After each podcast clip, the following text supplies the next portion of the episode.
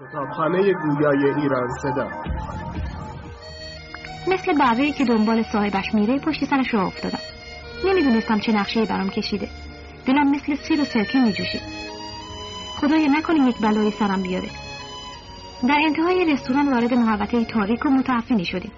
روی گوشت های مانده حالم را به هم زد. دو سه نفر پشت اجاقا مشغول تهیه غذا برای شام مشتری ها بودن. گارسون منو پهلوی مرد چاقی که داشت برنج و روغن و گوشت به آشپزخانه تحویل می‌داد برد و گفت آقا نهار خورده و پول نداده و می‌خواد به جاش کار کنه. صاحب رستوران به قد و بالای من نگاه کرد و بعد در حالی که مقدار زیادی ظرفهای نشسته را نشان می‌داد گفت زود باش مشغول شو. خیال کردی اینجا توی توشک پرقو میخوابی؟ زمین ها هم تمیز کن تا بعدش. خوشحال شدم که کار به خوبی داره تمام میشه. تصمیم گرفتم چنان در باغ سبز نشون بدم که صاحب رستوران استخدامم کنه. تمام ظرفها را به طوری تمیز شستم که برق می‌زد. کف آشپزخانه را چنان پاک کردم و گونی کشیدم که عکس آدم میافتاد توی آجرهاش. بدبختی آن روز اصر یک کامیون برنج آوردن و من بیچاره برای اینکه ثابت کنم از سایر کارگرها زرنگترم با وجود خستگی و ناراحتی بیشتر گونه برنج ها را کول گرفتم و از چهارده تا پله بردم بالا توی انبار روی هم چیدم.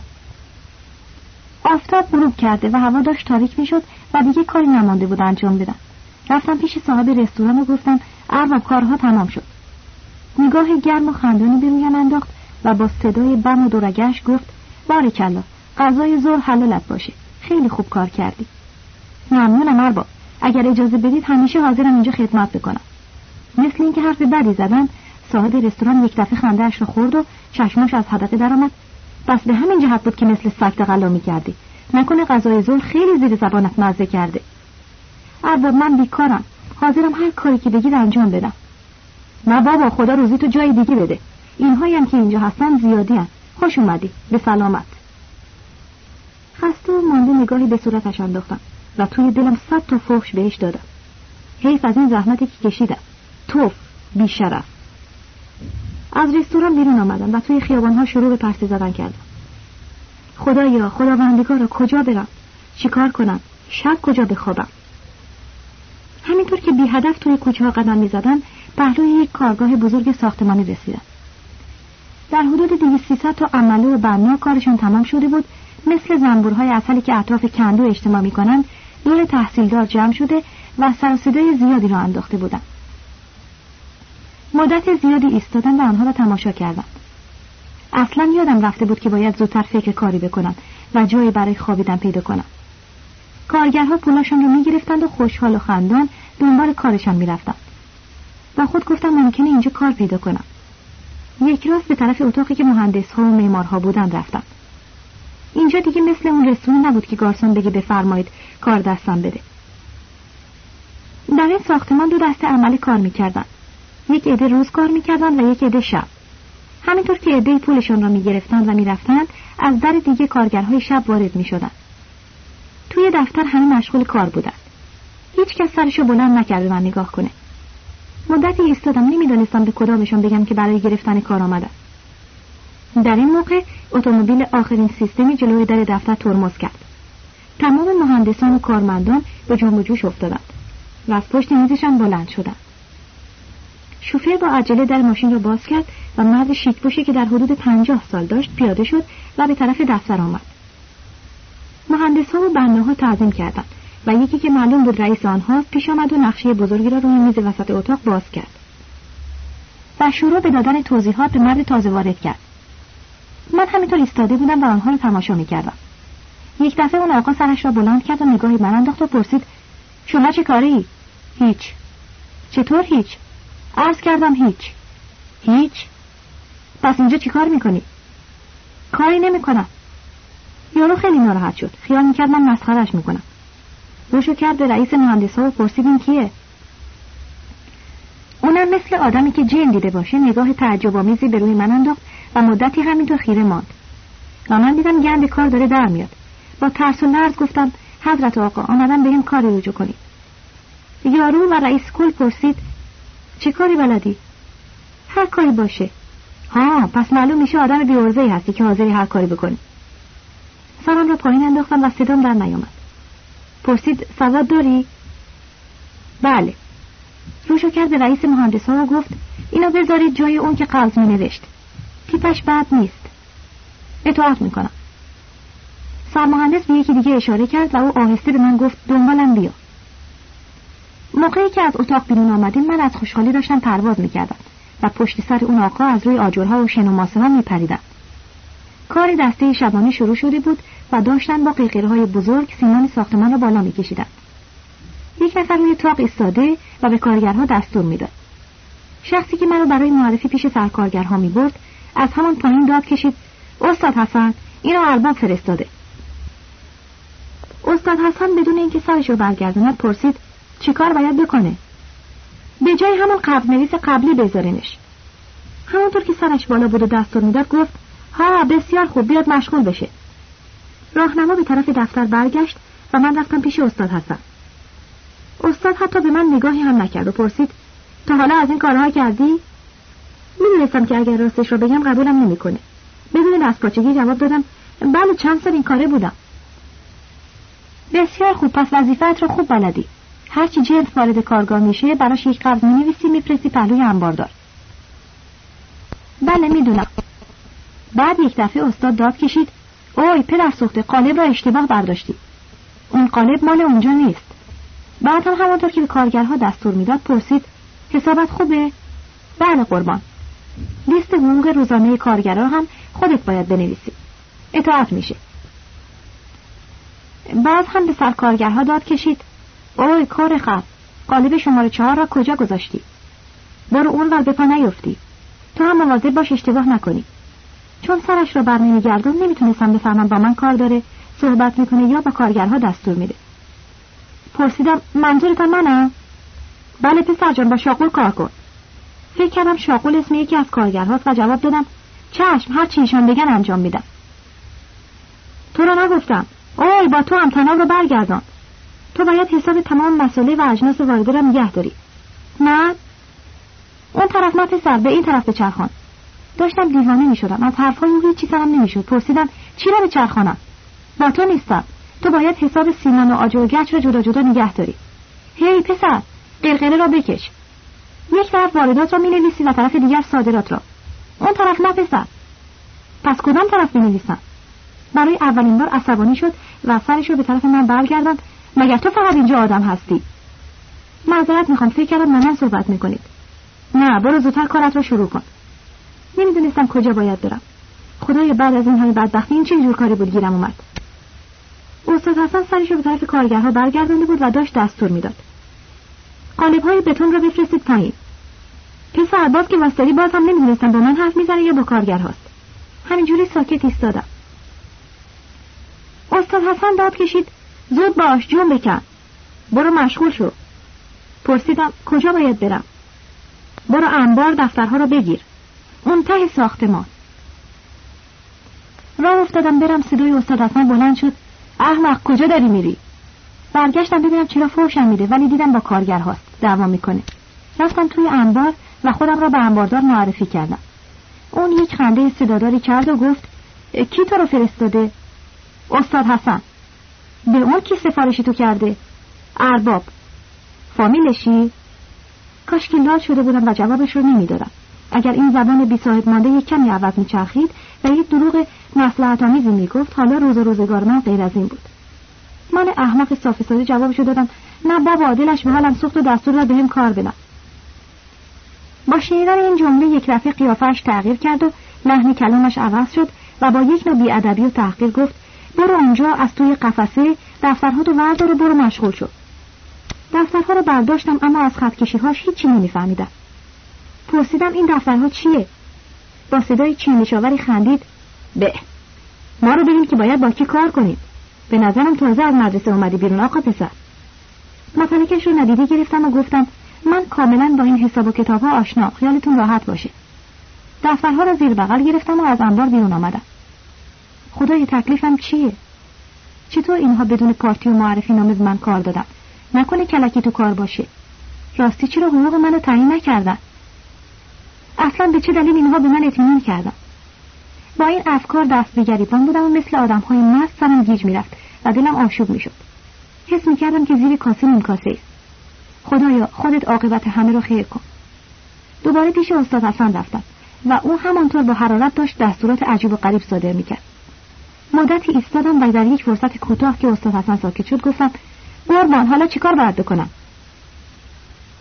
باز هم بدون اینکه سرش را به طرف من برگرداند جواب داد از فردا مشغول کار بشو ساعت هفت باید اینجا باشی مواظب باش پات در نره.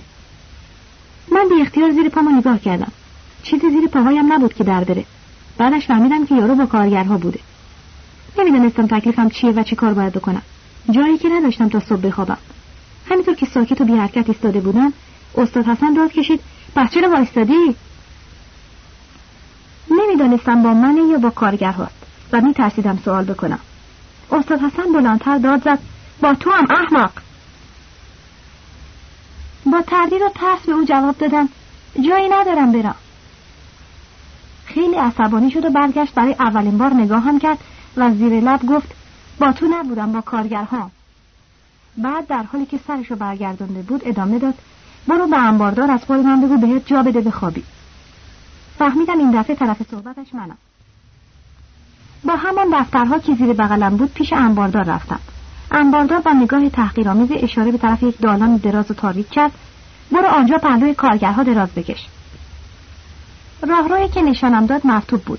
ده پانزده تا از کارگرها هر کدام دو سه تیکه چوب و الوا روی زمین گذاشته بودند و روش دراز کشته بودند. صدای خروپفشان انگار یک عده موزیسین ناشی سازهاشان را کوک می‌کردند. خدایا خداوند من که تمام آن روی های نرم و گرم خوابیدم چطور اینجا بخوابم؟ سرما یک طرف و ناراحتی و صدای خروپف کارگرها از طرف دیگر به قدری ناراحتم کرده بود که تا صبح نتونستم لحظه بخوابم. با این حال خراب از فردا صبح مشغول کار شدم. کار من نگه داشتن حساب و کتاب شن و ماسه و تخت و سیمان و سایر ملزوماتی بود که از انبار بیرون می آمد و تحویل استادکارها می شد. برای هر کدام دفتر جداگانه ای داشتم و علاوه بر ثبت نوع کالا و میزان آن برای حمل و نقل گونی ها و لنگه های سیمان و گچ و این چیزها به کارگرها کمک می کردن. و علاوه بر اینها می بایست لیست کارگرها را حاضر کنم و روزهای شنبه مزد آنها را بپردازم. با هر بدبختی کلکی بود کارها را راه انداختم و کم کم داشتم به کارهایم وارد می شدم و اشخاص را می شناختم. روز شنبه حقوق هفته مرا از قرار روزی دو لیره و نیم یعنی دوازده ریال پرداخته هر کسی دیگه جای من بود دود از کلش بلند می شد. اما من از پیش در نمی رفتم. همان روز با خودم گفتم به زودی نصف ساختمان های این شهر مال تو میشه. تصمیم گرفتم از همین مبلغ که روزی پنجاه قراش پس انداز کنم. شبها می‌رفتم بالای ساختمان پول خوردهامو میشمردم و از آنجا منظره شهر را تماشا می‌کردم و نقشه میکشیدم.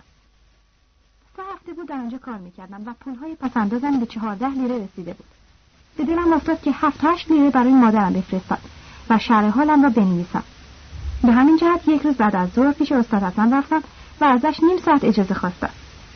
استاد از دور که چشم من افتاد روشو برگرداند و بازم شروع به داد و بیداد با کارگرها کرد.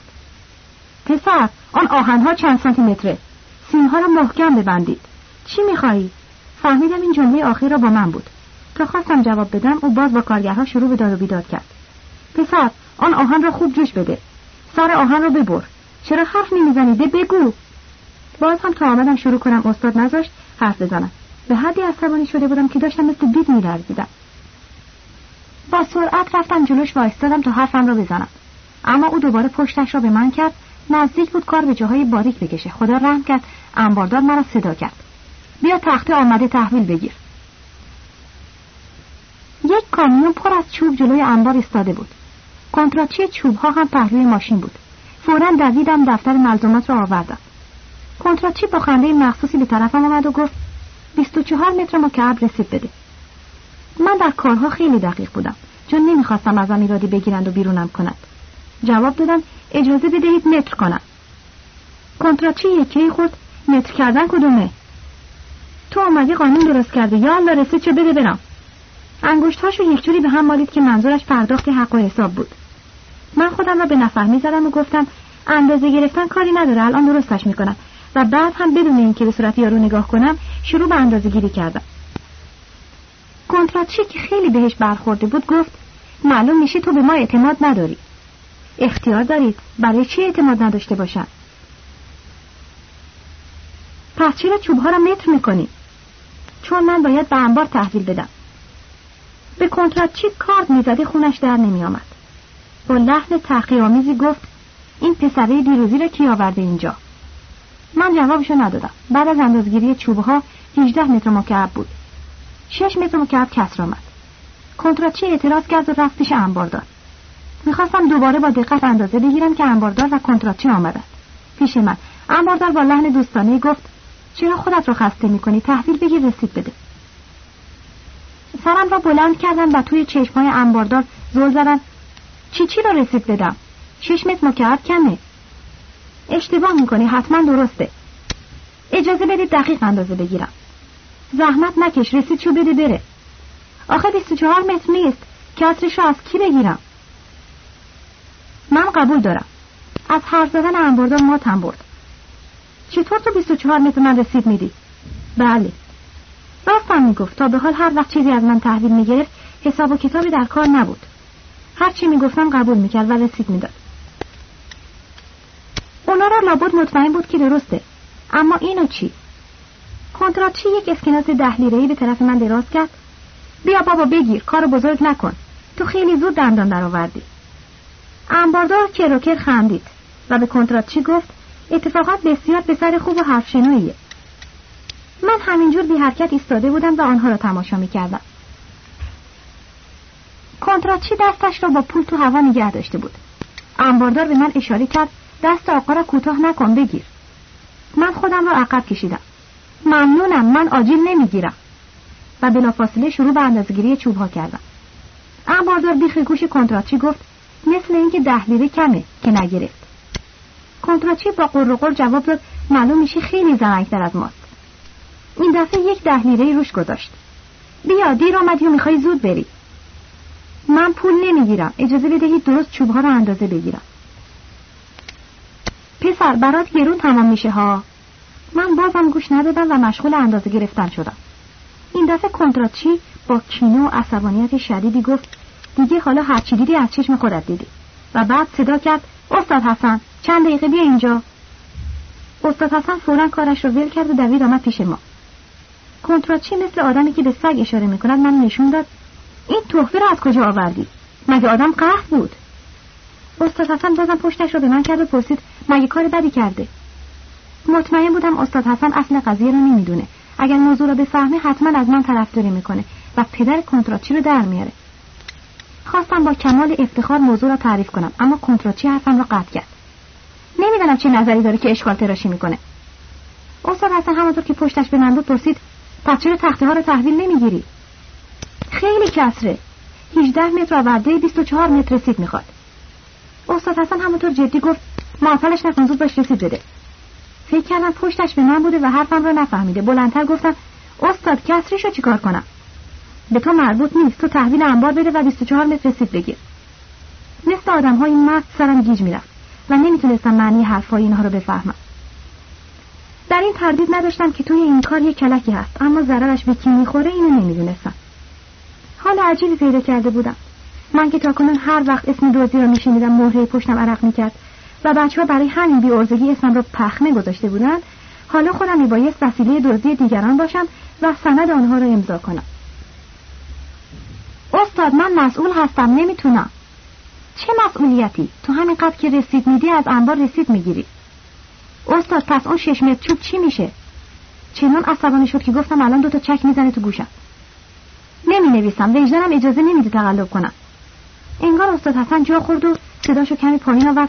پسر جان به تو چه مربوطه؟ اینجا کسی ضرر نمی‌کنه. 24 متر مکعب وارد شده و 24 متر مکعب هم صادر میشه. این کجاش ضرر داره؟ گفتم نمی‌تونم رسید بدم. پسر از خر شیطان بیا پایین بیرونت می‌کنم. منم میرم به ارباب شکایت می‌کنم. یک اربابی نشونت بدم که حس کنی. کنتراتچی و استاد حسن به طرف اتاق مهندس ها رفتند انباردار مثل آدم هایی که کنار جسد پدرشان قیافه ماتم گرفتن سرش را کج گرفته و کنار در انبار ایستاده بود. اونها که رفتن گفت خوب کاری نکردی حرف استاد را گوش ندادی. همینطور که 20 لیره از کیسه رفت از اینجا هم بیرونت می‌کنم.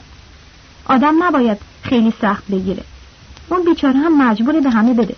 بازم مرد خوب و بازی است که 20 لیره می‌داد. پرسیدم ضرر این چوب ها پای کی رو می‌گیره؟ هیچ کس.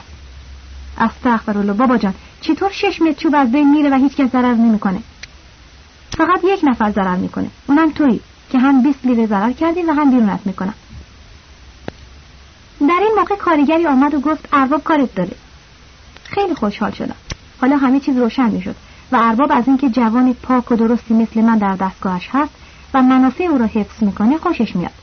حتما حقوقم رو اضافه می‌کنه و کم کم راه ترقیم باز میشه. خوش و خندان وارد دفتر شدم کنتراتچی و استاد حسن توی اتاق بودند. ارباب با نگاه غضب‌آلودی پرسید چرا رسید چوبها رو نمیدی؟ قربان 18 متر ماکعب چوب آورده و 24 متر رسید می‌خواد. ارباب خیلی خونسرد گفت خب باشه به تو چه مربوطه؟ تو رسید شو بده.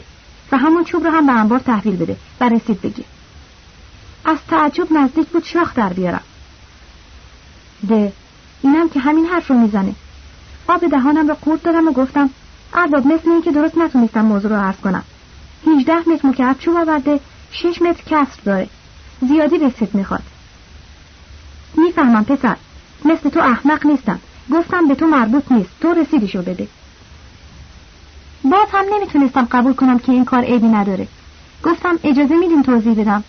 ارباب داد کشید خیلی حرف می‌زنی. به تو میگم رسیدشو بده بگو چشم. در آن حالت گیجه چیزی نمانده بود تسلیم بشم. ولی فورا خودم رو جمع جور کردم و گفتم ارباب آخه ارباب از نفهمی من خندهش گرفت. برو بی خودی کارها رو معطل نکن. 24 متر رسید بده طوری نمیشه.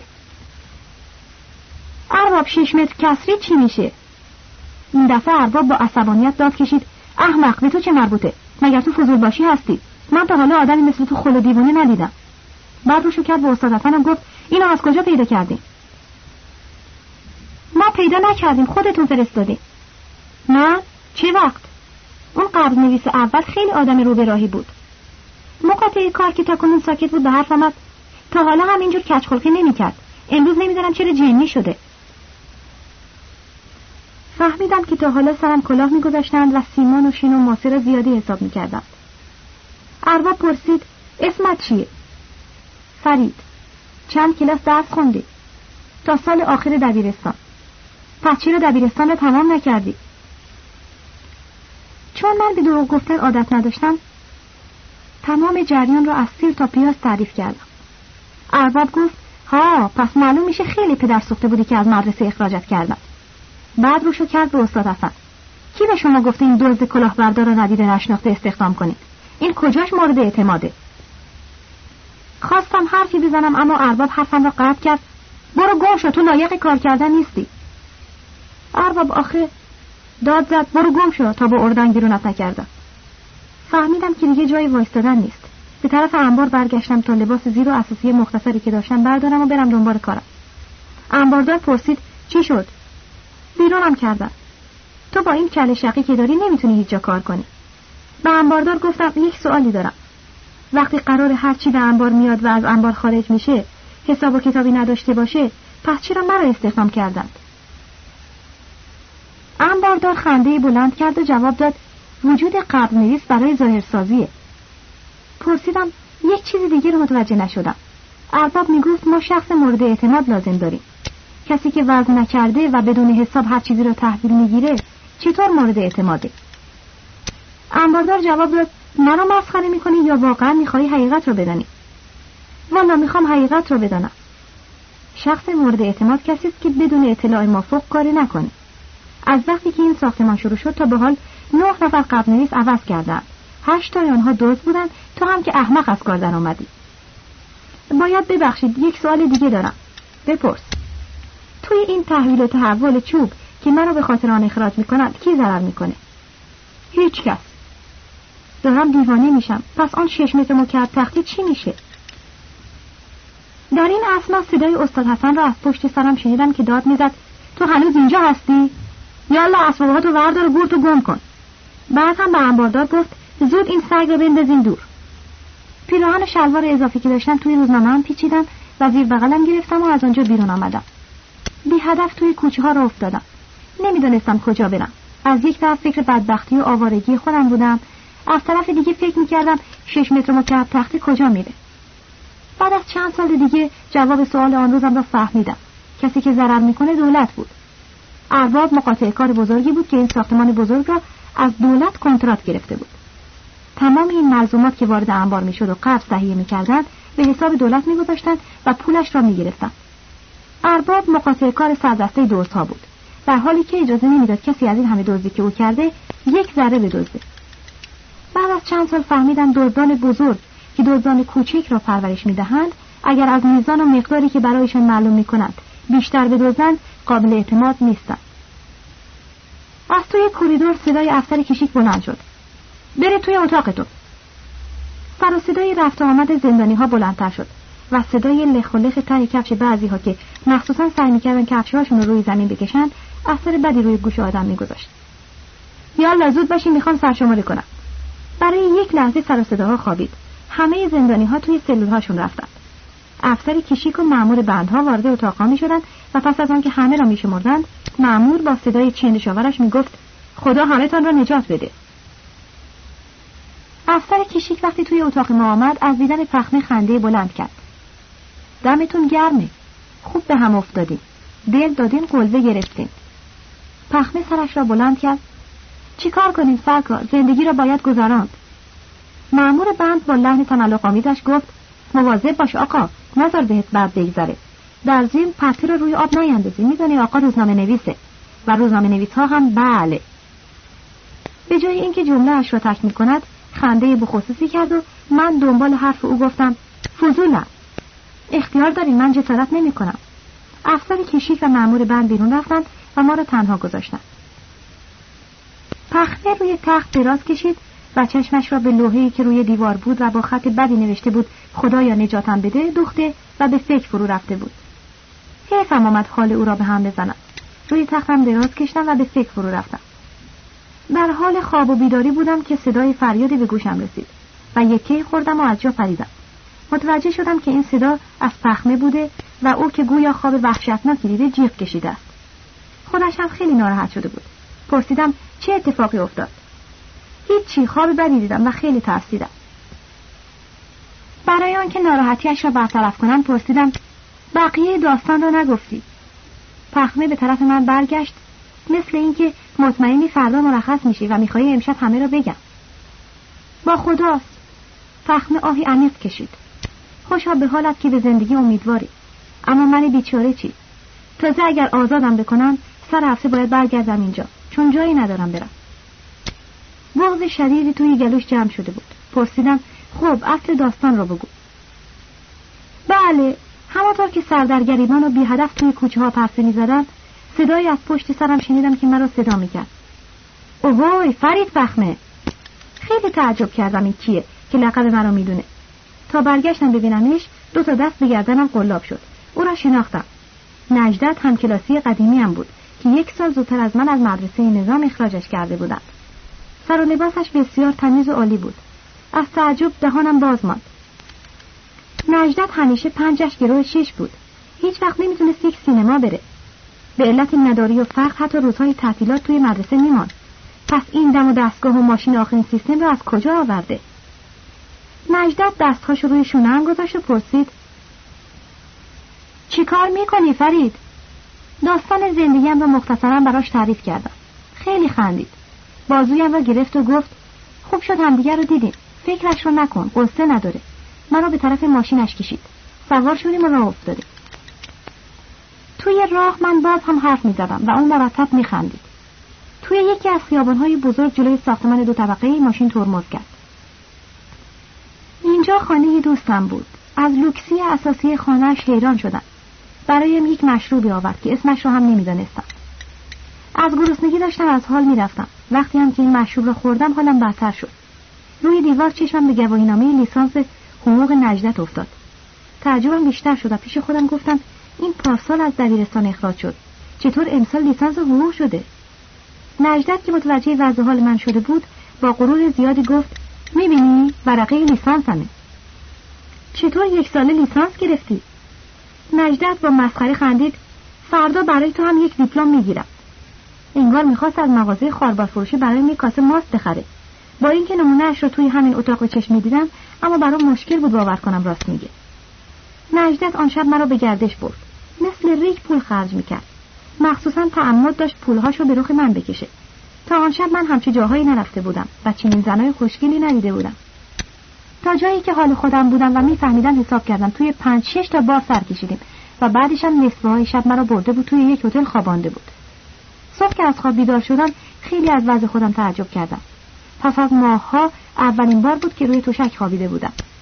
از بس که گیج و منگ بودم نمی‌توانستم افکارم را جمع و جور کنم. وضع خودم را تشخیص بدهم که کجا هستم و در چه حالم. برای چند دقیقه یک حالت سکرآور و لذت بخشی به من دست داد و دو سه بار دستهایم رو باز کردم و به سینهام زدم. یک باره مثل اینکه حواسم سر جایش آمده باشد یکی خوردم و از جا پریدم. اینجا کجاست؟ درست که به اطرافم نگاه کردم فهمیدم هتل بسیار مجللی است و کم کم یادم آمد که دیشب با نجدت بودم و لابد بعد از اینکه حالم خراب شده نجدت مرا به اینجا آورده. اما تکلیف کرایهاش چی میشه؟ تمام خوشی و گردش دیشب از سرم پرید. حالا تکلیف چیه؟ همینطور که حیران و سرگردان مثل لولوی سرخرمن بیحس و بی حرکت توی رخت خواب نشسته بودم چند ضربه به در نواخته شد. قلب من یک بار فرو رفت و خودم را برای جنگ و جدال با صاحب هتل آماده کردم. نجدت خندان و خوشحال وارد اتاق شد و داد کشید هنوز خوابیدی؟ مگه ساعت چنده؟ نزدیک زوره پاشو زود لباساتو بپوش. وقتی از هتل بیرون اومدیم نجدت پرسید دو قطعه عکس کوچیک همراهت داری؟ میخوایی چیکار؟ دیپلمات حاضره فقط عکس می‌خواد که روش بچسبانم عکس ندارم. توی کوچه چند تا عکس فوری گرفتیم و با هم رفتیم منزلش. دیپلم حاضر بود. جلوی چشمهایم عکس را چسباند روش مهر و امضاها را انداخت باش. بفرما این دیپلم حلال مشکلاته.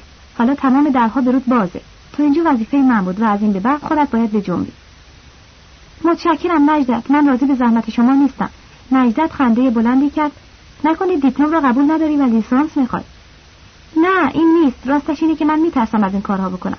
می‌خوام با شرافت زندگی کنم و یک لقمنان حلال به دست بیارم. نجدت با تعجب به رویم نگاه کرد. جدی میگی؟ میترسی؟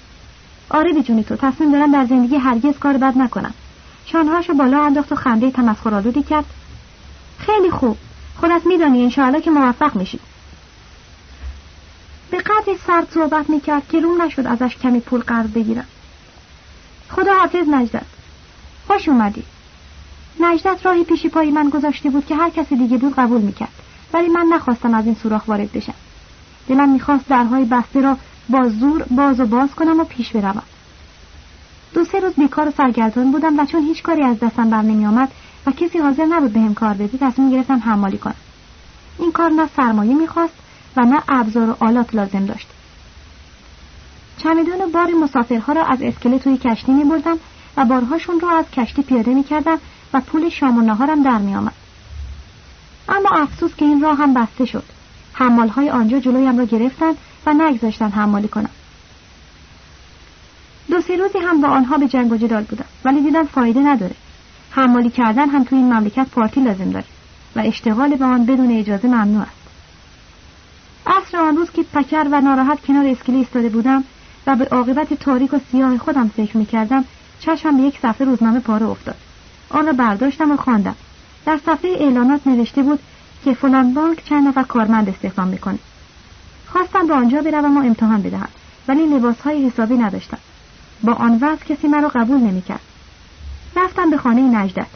گفتم یک دست لباس من آریه بده که برم امتحان بدم. نجدت باز هم خنده مسخرآمیزی کرد. داد زدن به چی میخندی؟ به سادگی تو. چرا؟ چطور شده؟ امتحان دادن که سادگی نداره. کسانی که مثل تو فکر می‌کنند ساده که سهل دیوانه پسر جان در این امتحانها کسی قبول نمیشه. همه قبلا معلوم شدن. پس چرا تو روزنامه ها آگهی کردن؟ عزیزم این کارها فقط فرمالیته است بی خود وقت خودتو ضایع نکن. خیال کردم چون نمی‌خواد به هم لباس بده این حرفها رو می‌زنه. گفتم ای نداره خدا حافظ خواستم از در برم بیرون که صدام کرد کجا؟ بیا هر لباسی میخوایی بردار ببر و امتحان کن تا ببینی من راست میگم. توی کمدش شش دست لباس بود. یک از یک بهتر. انگار همه را دیشب از خیاطی گرفته بود. یک دست از لباسهایش را پوشیدم و به بانک رفتم. تاریخ امتحان و سایر شرایط را پرسیدم. معلوم شد ده روز دیگه امتحان شروع میشه. حقیقتا خوبی های نجدت را فراموش نمی کنم. تا ده روز در یک هتل حسابی به خرج او اقامت کردم. شب و روز درس خواندم. اگر در مدرسه اینطور که ده روز کار کردم درس میخواندم سالی دو کلاس بالا می‌رفتم. روز امتحان از بس که درس خوانده بودم مثل مستها گیج و منگ بودم. خودم هم نفهمیدم توی ورقه امتحان چی نوشتم. شب نجدت پرسید امتحانت چطور شد؟ فکر می‌کنم بد نشد. پس از پانزده روز به اتفاق نجدت برای گرفتن نتیجه رفته. معمولی که نتیجه ها را می‌داد تا چشمش من افتاد گفت آقا متاسفم. چیزی نمانده بود گریه کنم. انگار ساختمان رو توی سرم زدم. بغز گلویم را گرفته بود. نجدت اشاره کرد بریم بیرون. توی راه رو به من گفت تو همینجا منتظر باش تا من برگردم. پس از ده پانزده دقیقه خندان برگشت و گفت تبریک عرض می‌کنم در امتحان قبول شدی. هاج و واج ماندم. اول خیال کردم دستم انداخته و می‌خواد مسخرم کنه.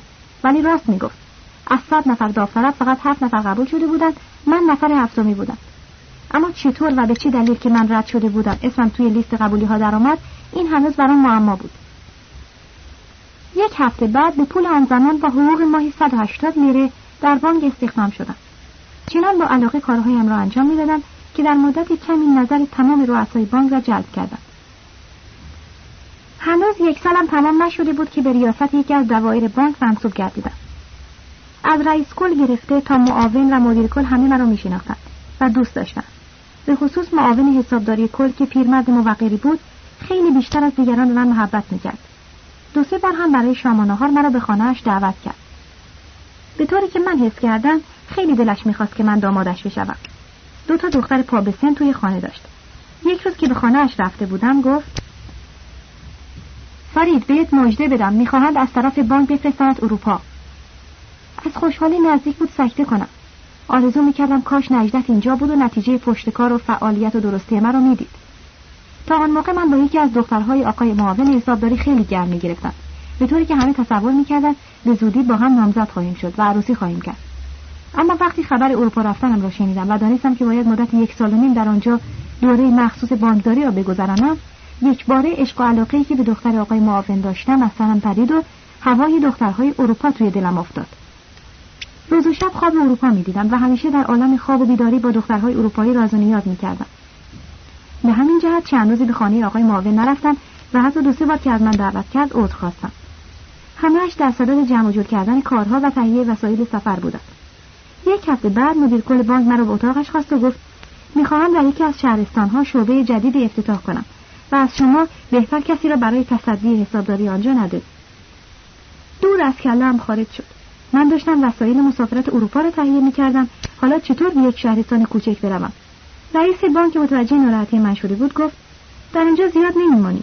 هفتش ماه کار کردن در آنجا تجربت را زیاد می‌کند و پس از آن به اروپا می‌روی. دو روز بعد حرکت کردم. در آن شهر کوچک هیچ وسیله تفریح و استراحت وجود نداشت. رؤسای ادارات آنجا همه از کارمندان جزء وزارتخانه ها بودند که فقط دلشان به عنوان ریاست خوش بود و از بودجه های مربوطه لفتولیسی داشتند. اما برای من که اهل دزدی و حق حساب نبودم ماندن در آنجا از جهنم هم بدتر بود. در آنجا با یک افسر ارتش آشنا شدم. پسر بدی نبود. اکثر با هم تخت نرد بازی می‌کردیم و یا بحث و مناظره داشتیم. یک شب پس از شام گفت من امشب یک مهمانی دعوت دارم. خوب نیست با اونیفرم برم. لباس تو به من بده. قابلی نداره. آمد توی اتاق لباس هامو پوشید و رفت. صبح زود از خواب بیدار شدم و به اتاقش نگاه کردم دیدم هنوز نیامده. ساعت نه شد نیامده. ده شد نیامد. دلم کم کم به شور افتاد. اداره هم دیر میشه و من بدبخت مثل رستم یک دست اسلحه نمی‌دانستم تکلیفم چیه. چاره ای نداشتم جز اینکه کنج اتاق بنشینم و چشم به در بدوزم. ساعت یازده یک مأمور از بانک به دنبالم آمد. گفتم بگو مریضه. اون روز و شب بعد هم از دوستم خبری نشد. فرداش تصمیم گرفتم لباسهای او را بپوشم و از خانه بیرون برم. رفتم بانک دیدم پوست خربازه را زیر پای من گذاشتم. همان یک روز که غیبت کردم به استانبول گزارش دادم. هنوز چند دقیقه از ورودم به بانک نگذشته بود که تلگرامی از استانبول رسید. مرا فورا احضار کرده بودم. با لباس افسری که نمی‌توانستم حرکت کنم. دستور اداری را هم که نمیشه عقب انداخت. گفتم از تنم که پیاده شدم فوری یک دست لباس می‌خرم. غافل از اینکه باز هم بدبختی تازه‌ای در انتظارم می‌باشد. توی تنم با زنی آشنا شدم که از خوشگلی لنگه نداشت. جاش روی نیمکت مقابل من بود. از همان لحظه که وارد کوپه شدم چشمش به من خیره شد. خیلی سعی کردم بهش نگاه نکنم. مخصوصا سرم را از پنجره بیرون می بردم و مشغول تماشای مناظر اطراف می شدم. زن از من پرسید شما افسر ارتش هستید؟ من که نمی‌تونستم راست و حقیقت قضیه را بگم چشمای کور شدهش می‌دید که لباس تنم هست. با وجود این مرض داشت از زبان من حرف بشنفه اجبارا و برای اینکه صحبت را درز بگیرم جواب دادم بله. خدا زلیلش کنه اگر او سوالی نمی‌کرد و زبان بی صاحب مانده من اینقدر حرز نبود حالا یک مأمور عالی رتبه و اروپا دیده بانک بودم. خانم دنبال حرف را ول نمی‌کرد و پشت سر هم موضوعهای مختلف می‌پرسید. با هزار قسم و آیه می‌خواست ثابت کنه که عاشق افسرها و لباس افسر است آنقدر گفت و گفت و گفت و پای مرا از راه به برد تا استانبول مثل دو تا دوست چند ساله شدیم. و مشغول گفتگو بودیم و گل می‌گفتیم و گل میشنفتیم وقتی وارد ایستگاه استانبول شدیم هوا تاریک شده بود و من نمی‌تونستم به مانک برم و مجبور بودم تا فردا صبر کنم. زنک مرا دعوت کرد به خانه اش برم. این بهترین فرصت برای من و اگر نمی‌رفتم بعدها ممکن بود پیداش نکنم. رفتم منزلش. همینطور که توی ترم گفته بود بیوه بود و شوهرش دو سال پیش عمرش را داده بود به شما. این اولین زنی بود که من با او آشنا شده بودم. به طوری که زیر دهنم مزه کرد که قرار گذاشتیم تا چند روز دیگه ازدواج کنیم و عیش موقت آن شب را دائمی سازیم با این افکار خوش به خواب رفتم و توی خواب داشتم به ماه اصل می‌رفتم که در اثر صدای عجیبی از خواب پریدم. اتاق در تاریکی و ظلمت فرو رفته بود. شعله روشن شد و خاموش گردید و صدای تیر و تپانچه توی اتاق پیچید. دیگه چیزی نفهمیدم. وقتی چشم باز کردم توی مریضخانه بودم. آن هم بیمارستان نظامی. لابد گمان کرده بودم من افسر هستم و مرا به مریضخانه نظامی آورده بودند. کتف چپم به سختی زخمی شده و درد می‌کرد. به طوری که از پرستارها شنیدم دو روز بود بیهوش بودم. اما چرا زخمی شده بودم و چه اتفاقی افتاده بود هیچ چیز نمی‌دانستم. همهاش چشمم دنبال کسی بود که اصل موضوع را برایم تعریف کنه. روز سوم که به هوش آمدم تحقیقات از من شروع شد. کدام قسمت خدمت می‌کنی؟ نمی‌دانستم چه جوابی بدم. رئیس بیمارستان سوالش را تکرار کرد. در چه قسمتی از ارتش هستید؟ چی بگم؟ من من بالاخره فهمیدن که افسر قلابی هستم. فوری توقیفم کردند و از همان روی تخت بیمارستان مرا به بازداشتگاه تحویل دادند پرونده قطوری تشکیل شد و مرا به چند جرم بزرگ متهم ساختند. استفاده از لباس افسری تخطی به قوانین کشور دستدرازی به ناموس مردم استفاده از دیپلم جعلی و جعل امضای بزرگان. بعدها تمام حقایق را فهمیدم. اما چه فایده؟ من در امتحانات بانک قبول نشده بودم. نجدت وسیله کارت ویزیت شخص سرشناس مهمی که همیشه چند تا از آنها را توی جیبش داشت کارم را درست کرده بود و یک دیپلم جعلی هم به نام من ساخته بود و به بانک داده بود. اون خانم هم که این بلاها را به سر من آورده بود عمه همان دختر آقای معاون حسابداری بانک بود که چون من از عروسی با او صرف نظر کردم به این طریق تنبیهم کرد. تمام اینها بعد از آن شب فاش شد و سبب سقوط من گردید. محکومیت من از همان اول معلوم بود. به حد اکثر مجازات محکوم شدم و زندانیم قطعی گردید. اولین باری که انسان زندانی می شود خیلی وحشت می کند اما بعد از چند روز چند هفته به زندان خون می گیرد برای من هم این زندان رفتن درس بزرگی شد. خیلی چیزها یاد گرفتم که تا آن روز نمی‌دانستم. روزی که از زندان بیرون آمدم یک آدمی با تجربه و دنیا دیده بودم. گمان نکنیم که تصمیم داشتم به حق بازی و کلاهبرداری پیش برم. نه هیچ چنین تصمیمی نداشتم. باز هم امیدوار بودم که با راستی و درستی و پشتکار در زندگی موفق خواهم شد. اما انگار تمام درها به روی من بسته بود. و فقط همان یک سوراخ که مرا به منجلو به بدبختی کشانیده بود باز بود. برای اینکه امثال من وارد این سوراخ نشوند به خیلی ها التماس می‌کنم. به دست و پای آنها میافتم ولی آنها به جای دستگیری و کمک با لگت ما را به طرف سوراخ هدایت می‌کنند. در این صورت است که بعضی ها بدون اینکه خودشان بخواهند وارد بعضی کارها و راه های غیر مشروع می شوند پیش آمدی که برای من کرد یکی از همین بدبختی ها بود. در درس فیزیک قانونی است به نام اتولت. طبق این قانون هر جسمی قبل از آن که به جلو حرکت کند باید کمی عقب برود و هر قدر سرعت این حرکت زیادتر باشد عقب رفتن او هم بیشتر است. در قطارها مخصوصا اجرای این قانون محسوس تر است. ما هم هر وقت بخواهیم از روی مانع بزرگی بپریم برای خیز گرفتن باید عقب برویم. مدت زندانی بودن من درست همین خاصیت را داشت و برای من که می‌خواستم فاصله عقب ماندنم را در زندگی جبران کنم این عقب رفتن لازم بود. خدا شاهد است برای پیمودن این فاصله زیاد خیال کلاهبرداری نداشتم. فقط ده لیره یعنی پنج تومن پول توی جیبم بود و از تصمیم که آن هم خرج نشود با اینکه گرسنهام بود دلم نمیآمد چیزی بخورم. همینطور با شکم گرسنه و سری پر از امید و آرزو توی کوچه ها دنبال کار میگشتم. نمی‌خواستم پیش کسی بروم و تقاضای کار کنم. از این کار تجربه تلخی داشتم. می‌خواستم با همین ده لیره کاری شروع کنم و منبع آیدی و درآمدی به وجود بیاورم. توی این خیالات بودم که به بازار ماهی فروش ها رسیدم. کاربار آنها خیلی خوب بود و روی بساط هر کدامشان عده زیاد مشتری ایستاده بود. من چرا این کار را نکنم؟ چه کاری از این بهتر؟ اما خیلی زود فهمیدم که با ده لیره نمی شود بساط ماهی فروشی راه انداخت. پس چیکار کنم؟ چیکار نکنم؟ تصمیم گرفتم پرتغال فروشی کنم. این کار برای من مناسب تر بود. شنیده بودم که یک یهودی از این راه میلیونر شده.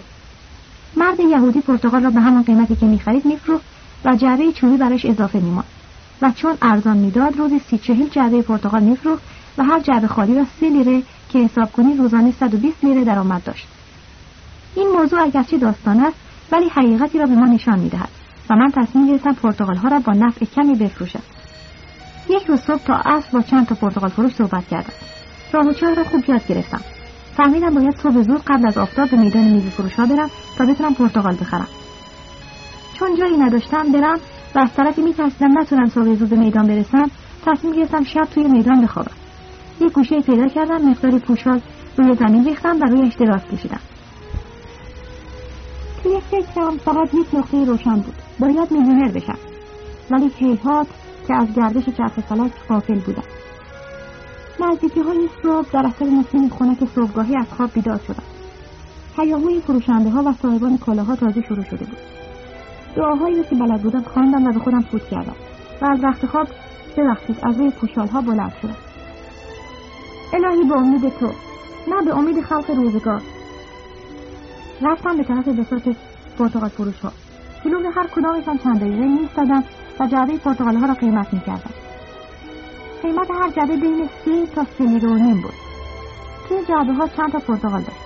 اینو نمی‌دونستم. ولی چون همه میخریدن من هم سی لیره و سفروشی دادم و یک جعبه پرتغال گرفتم. رفتم یک گوشه جعبه را گذاشتم کنار دیوار و خودم من چند پاته زدم. جعبه پرتغال در نظر خیلی با ارزش و اهمیت می آمد. این وسیله بود که به زودی در حال ثروت را به روی می و از همین قطع قطعه ها به زودی جعبه خود می شدم سایر پرتغال فروش ها هر کدام با عجله در جعبه هایشان را باز می و مشغول داد زدن و فروختن می شدن. اما من این کار را نکردم. باید حساب کنم ببینم هر پرتغالی چند میافتد. بعد روی آن مزنه جنسم بفروشم خیلی با احتیاط شروع باز کردن جعبه کردم. میکوشیدم که مبادا جعبهاش خراب بشه. پرتغال ها را شمردم. 168 پرتغال داشت و من 330 قروش پول داده بودم. فوری دفتر و مداد را از جیبم بیرون آوردم و شروع به محاسبه کردم. هر پرتغال تقریبا دو قروش کمی کمتر میافتاد و من اگر هر دانه را دو قروش میفروختم کمی نفع میبردم و جعبه خالی هم برایم میماند. این رو می‌دانستم که یک کاسب و یا تاجر موقعی ترقی می کند که حساب و کتابش درست باشد و من حالا با اطمینان کامل می توانستم به عاقبت کارم مطمئن باشم. جعبه را توی بغلم گرفتم و به طرف بازار ماهی فروش ها راه افتادم. احساس گرسنگی شدیدی می کردم خواستم کمی نان خالی بگیرم و بخورم اما دلم نیامد. شنیده بودم که کاسب جماعت نباید هرگز از سرمایش بخورد. خودم را دلداری دادم که صبر کنم تا پس از فروش پرتغال ها از استفاده هم غذا بخورم. میدان ماهی فروش ها زیاد شلوغ نبود. جای مناسبی پیدا کردم و جعبه را گذاشتم. پرتغال ها را با سلیقه مخصوصی روی هم چیدن و منتظر آمدن مشتری ایستادم. بعد از مدتی چند تا دیگه از فروشندها آمدند و هر کدام بساتشان را گوشه پهن کردند. دقت کردم ببینم آنها پرتغال هایشان را چند میفروشند. دیدم همشون داد می‌زنن دو تا پنج قروش. رفتم پیش یکی از آنها و پرسیدم جعبه رو چند خریدی؟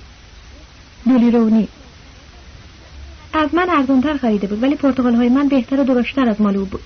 پرسیدم توی جعبه چند تا پرتغال بود. نمی‌دانم دویستی تا میشه. از سایر پرتغال فروش ها سوال کردم اونها هم همین حرف را زدن ما هم برد. پس چطور حساب کردیم که دو تا پنج قروش میفروشیم؟ مزنه معلومه دیگه.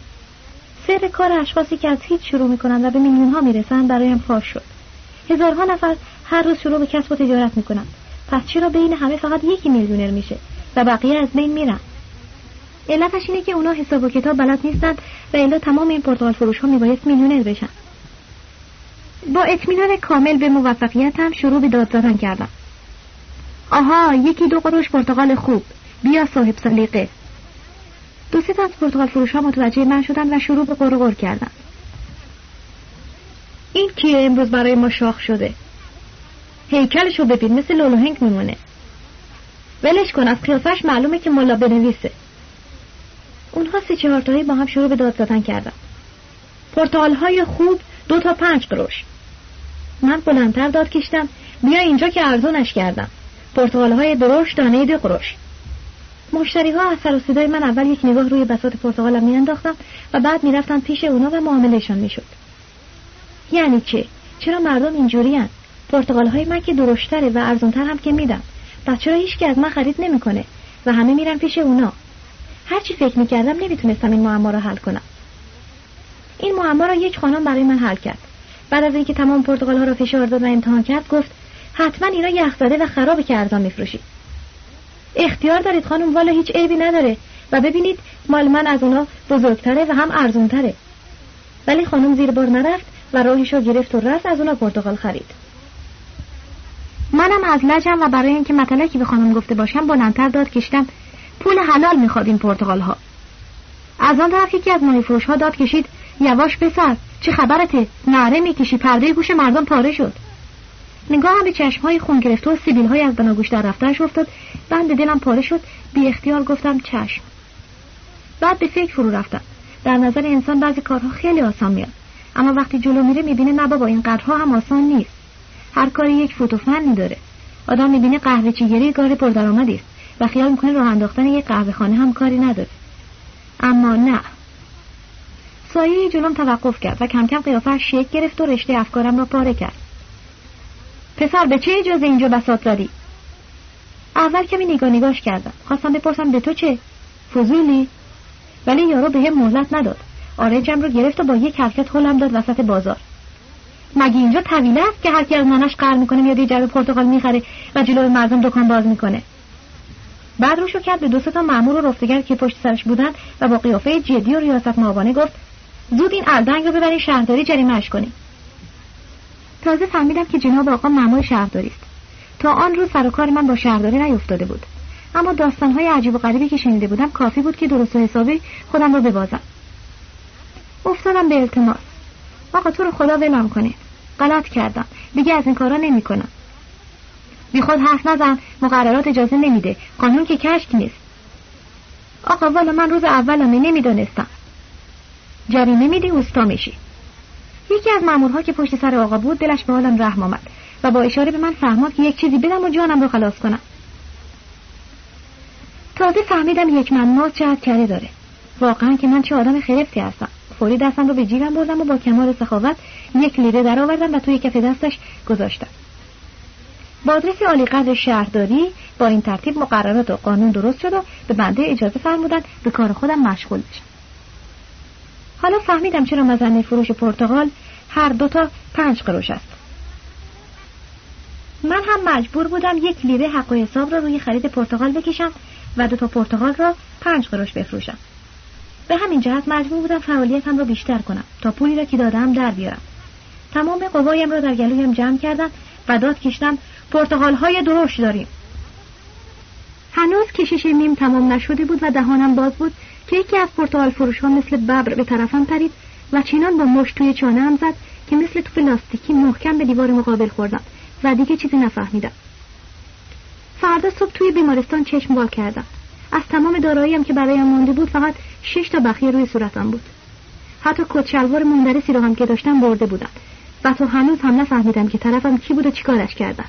و جعبه پرتغال را کی برد خلاصه بعد از یک هفته از بیمارستان مرخصم کردم و یک دست لباس که گویا مال مرده بی صاحب بود به تنم پوشاندم. کتش به من خیلی تنگ بود اما شلوارش در عوض هرچی بخوای بلند بود. گویا صاحب مرحومش آدم لاغر و بلند قدی بوده و هیچ تناسبی با من نداشته. دوباره روز از نو روزی از نو. دست از پا دراستر به اجتماع برگشتم تا برای خودم کاری دست پا کنم و نان آبی در بیارم. و لابد تعجب می‌کنید اگر بگویم که هنوز هم روحیم بسیار قوی بود. هنوز هم اطمینان داشتم که یک روز موفق خواهم شد. هنوز هم دلم می‌خواست با راستی و درستی و پاکدامنی و صداقت کار کنم و پیش برم. همینطور که بی هدف از توی خیابان ها میگذشتم پشت ویترین یک مغازه پارچه فروشی چشم به کاغذی افتاد که نوشته بود یک پسر بچه برای کارهای سرپایی مورد احتیاج است. جلوی مغازه چند دقیقه توقف کردم. از یک طرف می‌گفتم برم تو خودم رو معرفی کنم و از طرف دیگه پام بیش نمی‌رفت و با خود می‌گفتم احمق اینها پسر بچه می‌خواهند نه الدنگی مثل تو. بالاخره تصمیم گرفتم وارد مغازه بشم. پشت پیشخان چهار پنج تا زن و مرد فروشنده آماده انجام عوامل مشتری ها بودند. تا چشمشان به من افتاد به خیال اینکه مشتری هستم گفتند بفرمایید. یکیشان هم به طرفم آمد و تعارف کرد. گفتم با ارباب کار دارم. با اشاره دست پیرمرد را که ته مغازه پشت میز نشسته و مشغول روزنامه خواندن بود نشانم داد و رفتم پیش او و گفتم ببخشید مثل اینکه شما به یک شاگردی احتیاج دارید. بله خود بچه را بیارید ببینم تا بعد حرفشو بزنید. بچه ای در کار نیست خودم می‌خوام شاگرد بشم. صاحب مغازه و فروشنده ها زدم زیر خنده و ارباب گفت ما عقب یک پسر بچه میگردیم. من مثل فاتحی که در میدان جنگ صحبت می‌کند جواب دادم هرچی باشه من خیلی بهتر از یک پسر بچه می‌تونم به شما خدمت کنم. ارباب از بالای عینکش مرا ورانداز کرد و با حالت تمسخر گفت آخه به پسر بچه هفته هفت لیر میدین تو با این پول چیکار می‌کنی؟ برای من کافیه. خیلی خوب برو شروع به کار کن. با شروع این کار باز هم موضوع میلیونرها به نظرم آمد. در شهر حال یکی از آنها خوانده بودم که وقتی برای گرفتن کار به یکی از کارخانه ها مراجعه می کند به او جواب منفی می دهند. جوان مایوس از در کارخانه که بیرون می آید چشمش به سنجاقی روی زمین می افتد. فوری خم می شود و سنجاق را از زمین بر می دارد. صاحب کارخانه از توی پنجره دفتر این جریان را می بیند. فورا او را احضار می کند و کاری در کارخانهش به او می دهد. مرد جوان در کارخانه با صمیمیت خدمت می کند و در مدت کوتاهی مدیر و بعد هم جزو شرکای کارخانه می شود. من هم می‌خواستم به ارباب جدیدم ثابت کنم که چه آدم صرفه‌جویی هستم همون روز اول که مشغول تمیز کردن مغازه شدم نمی‌دانستم ارباب زیر چشمی مواظب من است. یک جعبه خالی را برداشتم و توی جیبم گذاشتم. منظورم این بود که ارباب ببیند چطور من حتی یک جعبه ناقابل را دور نمیاندازم و نگه میدارم. ولی ارباب که خیال بدی درباره من کرده بود مرا صدا کرد و بدون اینکه اجازه دفاع به من بدهد گفت تو که از یک جعبه خالی نمیگذری چطور می‌توان به تو اطمینان کرد؟ بعد هم با خاری جلوی چشم فروشنده ها مرا از مغازه بیرون کرد.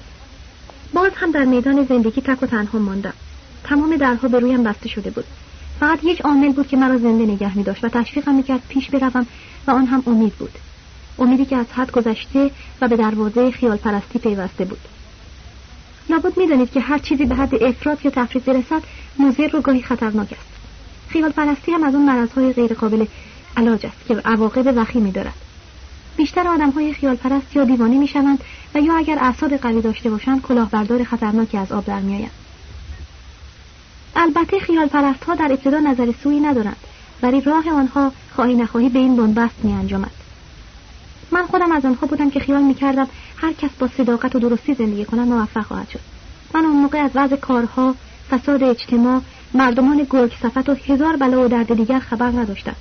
مطمئن بودم که بالاخره یک روز نتیجه درستی و راستی خودم رو خواهم گرفت. به همین جهت هم با تمام تلاش و کوشش پیش رفتم.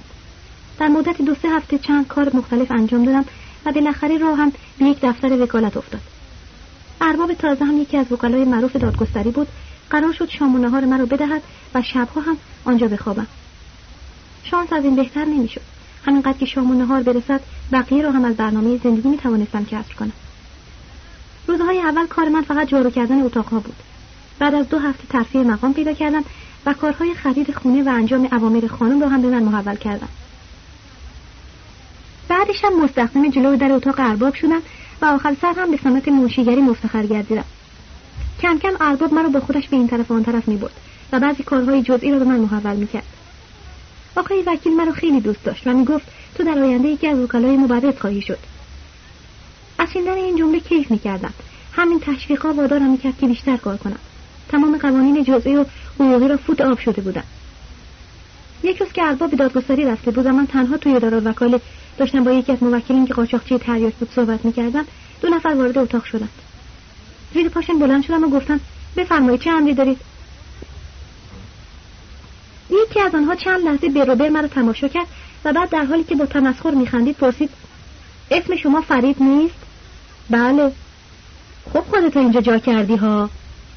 از حرف زدنش خیلی ناراحت شدم و گفتم شما کی هستید و چی می‌خواهید؟ به زودی می‌فهمید. فعلا پاشو بیا تا بهت بگم. کجا بیام بفرمایید شهربانی. پلیس ها مرا جلو انداختن هرچی گفتم بابا بگذار این ارباب بیاد گوش ندادم. توی شهربانی مرا وارد اتاقی کردند. یک آقای مسن پشت میز نشسته بود و یک خانوم که میان طرفتر روی صندلی نشسته بود. دو نفر پلیس ها با احترام به مردی که پشت میز نشسته بود گفتند آوردیمش من اطمینان داشتم که اشتباهی پیش اومده و به زودی رفع سوء تفاهم میشه. گفتم قربان گویا عوضی گرفتی. شخصی که پشت میز بود مشتش رو روی میز کوبید و با لحن عصبانی و مسخره گفت بله شماها ملائکه هستید. بعد به طرف خانم برگشت خانم اینه؟ با ترس و لرد به صورت باد کرده و چشمای سرخ خانم نگاه کردند داشت نوک دستمالش رو بین دندانهایش فشار می‌داد و خیلی مطمئن و جدی جواب داد بله خودشه. شخصی که پشت میز بود صدای مخصوصی از دهنش خارج کرد. پف پس می‌گفتی اشتباهه. قربان من که نمی‌دانم موضوع چیه. چشمهای مرد به اندازه بزرگ شد که من در برابرم به جز دو تا چشم چیز دیگری نمی‌دیدم. پرسید این خانم را می‌شناسی؟ نگاه دقیقی به صورت خانم انداختم. نه خیر نمی‌شناسم. زن یک باره مثل ترقه از جاش پرید. ای خائن حالا دیگه منو نمی‌شناسی؟ بعدشم زد زیر گریه و بریده بریده ادامه داد. با چه زبانی با من صحبت می‌کردی؟ چقدر قربون صدقه من می‌رفتی تا اقبالم کردی؟ حالا دیگه میگه منو نمی‌شناسی؟ انگار تمام قوه و قدرتم را از تنم خارج کردند پاهایم شروع به لرزیدن کردم با حال زاری به التماس افتادم. خانم خواهش می‌کنم به من تهمت نزنید. من آدم آبروداری هستم. بعد از مدتها در بدری تازه کار حسابی گیرم آمده درست من نگاه کنید تا خاطر جمع بشین اشتباه می‌کنید. من اصلا کی شما رو دیدم؟ چه وقت شما رو اخبار کردم؟ خانم با جست عاشق کشی به رویم نگاه کرد. پس این طور تو نبودی حیوانکی؟ پس کدوم احمقی هر روز به خانه من میآمد؟ خانم محترم والا به خدا عوضی گرفتی. زن طوری گریه می‌کرد و حقوق می‌زد که من داشتم ناراحت می‌شدم. اصلا من از اول هم آدم دل رحمی بودم. خانم خواهش می‌کنم گریه نکنید. کارها درست میشه ولی شما باعث آبرو زندگی من نشید. بگید اشتباه کردید. ممکنه طرف شبیه من باشه. خدا رو خوش نمیاد مرا لکه دار کنید. مردی که پشت میز نشسته بود فریاد کرد. خفیش و کلاه بردار دزد. بعد به طرف زن برگشت. دختر شما پاشید برید خونه من حساب این پدر سوخته رو می‌رسم و همه پولها رو ازش پس می‌گیرم. به اندازه دست شده بودم که هرچی خواستم حضرت خانم بزنم نتوانستم انگار حرف زدن یادم رفته بود. زن همینطور که از روی صندلی بلند می‌شد گفت بدیربی چرا این کار را کردی؟ از خوشحالی زبانم یک دفعه باز شد و داد کشیدم ببینید آقا این خانم مرا جای کسی دیگه گرفته. اسم من فریده و حتی رفقا به هم پخمه میگن. این حرف من خیلی باعث اوقات تلخی اون آقا شد و داد زد پسر من 24 سر پلیسم. تو می‌خواهی سر من کلاه بگذاری باز هم زن تو حرف ما دارید آقای رئیس نکنه اذیتش کنید. بعدم یک دفعه دو تا دستایش رو انداخت گردن من. قدیر بی چرا به من رحم نکردی؟ چرا آشیانه عشق و خوشبختی ما رو به هم زدی؟ ظالم ظالم. مثل مجسمه وسط اتاق ایستاده بودم و نمی‌دانستم جواب این بلای ناگهانی را چی بدم. رئیس زنگ زد یک نفر پلیس وارد اتاق شد. اینا ببرید پایین. دلم خوری ریخت و من از کلمه پایین خاطرات بدی داشتم. شروع به التماس کردم. آقا مهلت بدهید با خانم حرف بزنم. بهش ثابت کنم اشتباه می‌کنه. اما کسی گوش به حرفم نداد. مرا بردن پایین توی زندان موقت. از توی تاریکی صدای چند نفر به گوشم خورد که می‌گفتن خوش اومدی. وقتی که چشمم به تاریکی عادت کرد دیدم آنجا پر است از آدم های جور و واجور. چند نفر اطرافم را احاطه کرده بودند و هر کدام سوالات مختلفی می‌کردن چیکار کردی؟ جرمت چیه؟ گمان می‌کردم که اگر جریان رو به آنها بگم نجات پیدا می‌کنم. به خدا من اصلا نمی‌دانم به چه جرمی مرتکب شدم. پس چرا اومدی پایین؟ یک زن منو جای قدیرش عوضی گرفته بود و هرچی گفتم بابا اسم من فرید عوضی گرفتین قانع نشد. یک نفر که روبروی من چند زده بود محکم با مشت روی سینه هم زد. به ما هم می‌خوای کلک بزنی حقه؟ بدبختی رو تماشا کن که زندانی ها هم حرف من رو قبول نمی‌کردن. دیدم فایده نداره حرف بزنم. ساکت شدم دو ساعت دیگه اومدن دنبالم. نفس راحتی کشیدم و به همان چهار پنج نفری که اطرافم بودن گفتم دیدین راست می‌گفتم و بی تقصیری هم ثابت شد. دو نفر معمور مرا بردن پیش رئیس. توی اتاق یک زن دیگه هم بود. سنش از مادرم بیشتر بود و از زشتی مثل شامپانزه میموند تا مرا دید گفت مظلوم جان. آخ مظلوم عزیزم چرا به من رحم نکردی؟ چرا مرا گذاشتی و رفتی؟ مگر من به تو چه کرده بودم؟ به خیلی دستپاچه شدم و خودم رو گم کرده بودم که اصلا صدام در نمیآمد. مثل مجسمه سنگی گوشه اتاق ایستاده و به روبر آنها رو تماشا می‌کردم. خانم پیر از جاش بلند شد و به طرفم آمد و سرش رو روی سینه هم گذاشت و شروع به گریه کرد. من مثل آدمی که برق بگیرهش زن را هول دادم کنار. خانم مظلوم چیه؟ چشماتو وا کنین حتما عوضی گرفتین. آقای رئیس پلیس که 24 سال سابقه داشت با حالت مسخره گفت لابد این خانم را هم نمی‌شناسی. حتما این یکی هم دروغ میگه. از ناچاری هرچی قسم بیادم آمد خوردم. به خدا به پیغمبر به اعمه به قرآن من هیچ کدام اینها رو نمی‌شناسم. زن پیر کفتار که مدتی بود آب دهانش رو مکیده بود چنان توف آبداری به رویم انداخت که تمام صورتم خیس آب شد. توف دروغگوی بیشرف. از شغلت خجالت بکش. من منشی یک وکیل دادگستری بودم و این شغل مهمی نبود که کسی راجع به او حرف بزند. رئیس پلیس که از عصبانیت داشت سبیلهاشو میجوید داد کشید سطفان مظلوم بلایی سرت بیارم که تا آخر عمر جرأت نکنی لباس اونیفرمی بپوشی. از این حرفهای رئیس ماتم بود اینا چی میگن؟ دوباره مرا پایین فرستادن. آن روز تا از مرا به 20 تا زن نشان دادن که هیچ کدامشان رو نمیشناختم یکی به من می‌گفت کاظم جان. یکی می‌گفت مزفر من. یکی توف به رویم میانداخت. یکی دامنم رو می‌گرفت و التماس می‌کرد. و من بدون اینکه اصلا موضوع را بدانم مات و مبهوت بودم که خدایا این دیگه چه بدبختی است؟ همان روز شش هفت تا عکاس به زندان آمدند می‌خواستند از من عکس و تفصیلات تهیه کنند. من دستهام و جلوی صورتم گرفتم. اما دو تا مأمور دستهام را گرفتند و به زور از روی صورتم پایین کشیدند و یک مأمور هم رو چانه را بالا گرفت و سرم را هم یکی نگه داشت.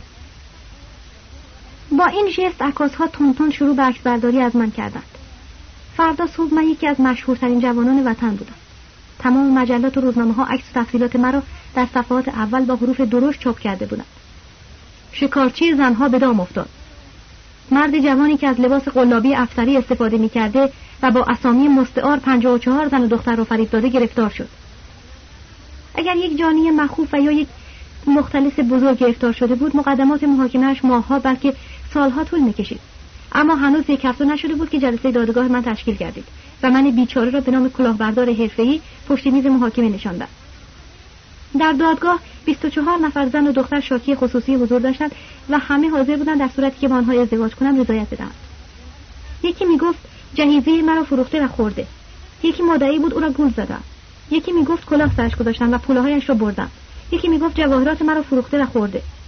دو تا از شاکیانم دختران کمتر از 20 سال بودند شش تاشان هم بین 20 تا 40 ساله بودند و هفت نفرشان بیشتر از 40 سال داشتند و بدبختی اینکه دو ستای آنها نزدیک 50 60 ساله بودند رئیس دادگاه آدم خوبی بود. خودش هم فهمیده بود که من بیگناهم.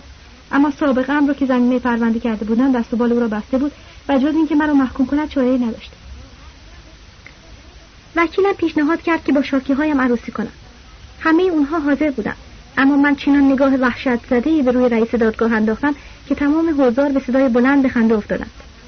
رئیس دادگاه فهمید که من حاضرم پانزده سال زندانی بکشم ولی زیر بار این بدبختی نروم. خدا پدر رئیس دادگاه را بیامرزد که فقط دو سال مرا محکوم کرد. خیال می‌کردم با این وضع راحت شدم. اما مگر زنها ولکل معامله بودند؟ هر روز چهار پنج تا از زنها به ملاقاتم میآمدند و برای هدیه آوردن برایم با هم مسابقه گذاشته بودند. هر کدام سعی می‌کردند نظر مرا جلب کنند تا بعد از محکومیت با آنها ازدواج کنم اما این کار یک عیبی داشت. بیشتر اوقات زنها با هم دعواشون می‌شد و علم شنگی را میانداختند که نگو. هنوز نمی‌دانستم حرف حساب اینها چیست. یک روز که یکی از شاکی هایم به نام عطیه به ملاقاتم آمده بود تصمیم گرفتم این قضیه را روشن کنم. عطیه چهل و پنجاه سال داشت. خیلی هم بدترکیب بود. از زشتی لنگه نداشت. گفتم عطیه تو رو به خدا تو رو به مذهبت راست بگو. من کی یا چه وقت تو رو از راه به در بردم؟ و سرت کلاه گذاشتم. عطیه خنده ای کرد. قسم نده. کسی که سر من کلاه گذاشته تو نیستی. کاظم نامی بود. قسم می‌خورد که با من ازدواج می‌کنه. هر چی داشتم و نداشتم سه هزار ریل پول دستبند طلا و گوشواره هایم را به او دادم. او همه را برداشت و رفت که رفت. من هم به پلیس شکایت کردم. آنها عکس سابقه دارها را نشانم دادند. و چون عکس شما از همه جوانتر و بهتر بود گفتم همینه. همچنین لجم گرفته بود که می‌خواستم با مشت سر و صورت افریته رو خورد کنم. داد کشیدم افریته مگر خدا رو خوش میآمد که جوان مردم را بدبخت کردی؟ یکی دیگه مرا بدبخت کرده بود منم چاره ای نداشتم و می‌خواستم روی رسوایی هم سرپوش بگذارم. امیدوار بودم که تو حاضر بشوی با من عروسی کنی. از عصبانیت خنده هم گرفت. تو را به خدا ببینید بعضی ها چقدر احمق و بیشرفند کلاهشان را کسی دیگری برمیدارد و آنها برای نجات خودشان هر کس دم دستشان برسد یقش را می‌گیرند. داد زدم. برو از جلوی چشمم گم شو. پس فطرت. عطیه شروع به گریه و کرد. عشق مرا رد نکن. دویست لیره دیگه دارم بهت میدم. حاضرم همه جور جورت را بکشم. به شرط اینکه قول بدی بعد از آزادیت با من عروسی کنی.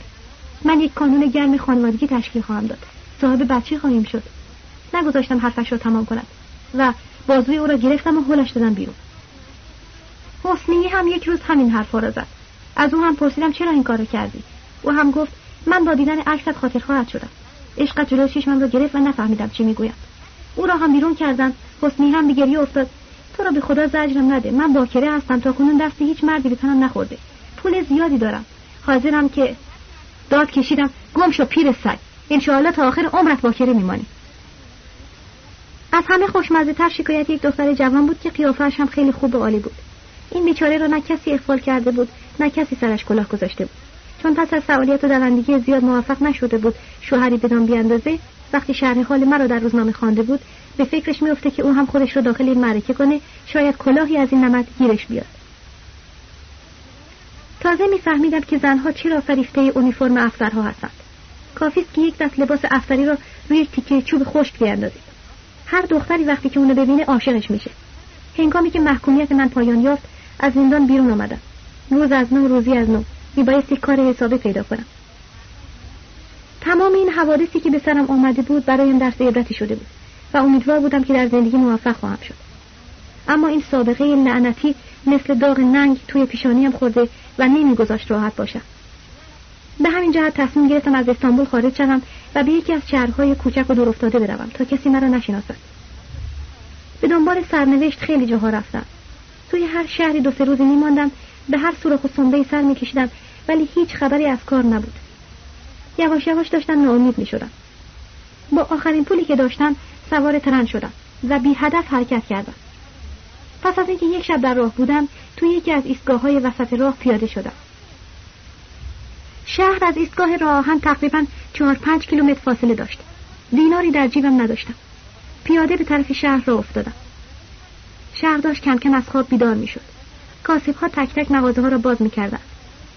نمی‌دانستم به کجا برم چیکار کنم. از گرسنگی و خستگی قادر به راه رفتن نبودم. سر راه گذارم به مسجدی افتاد.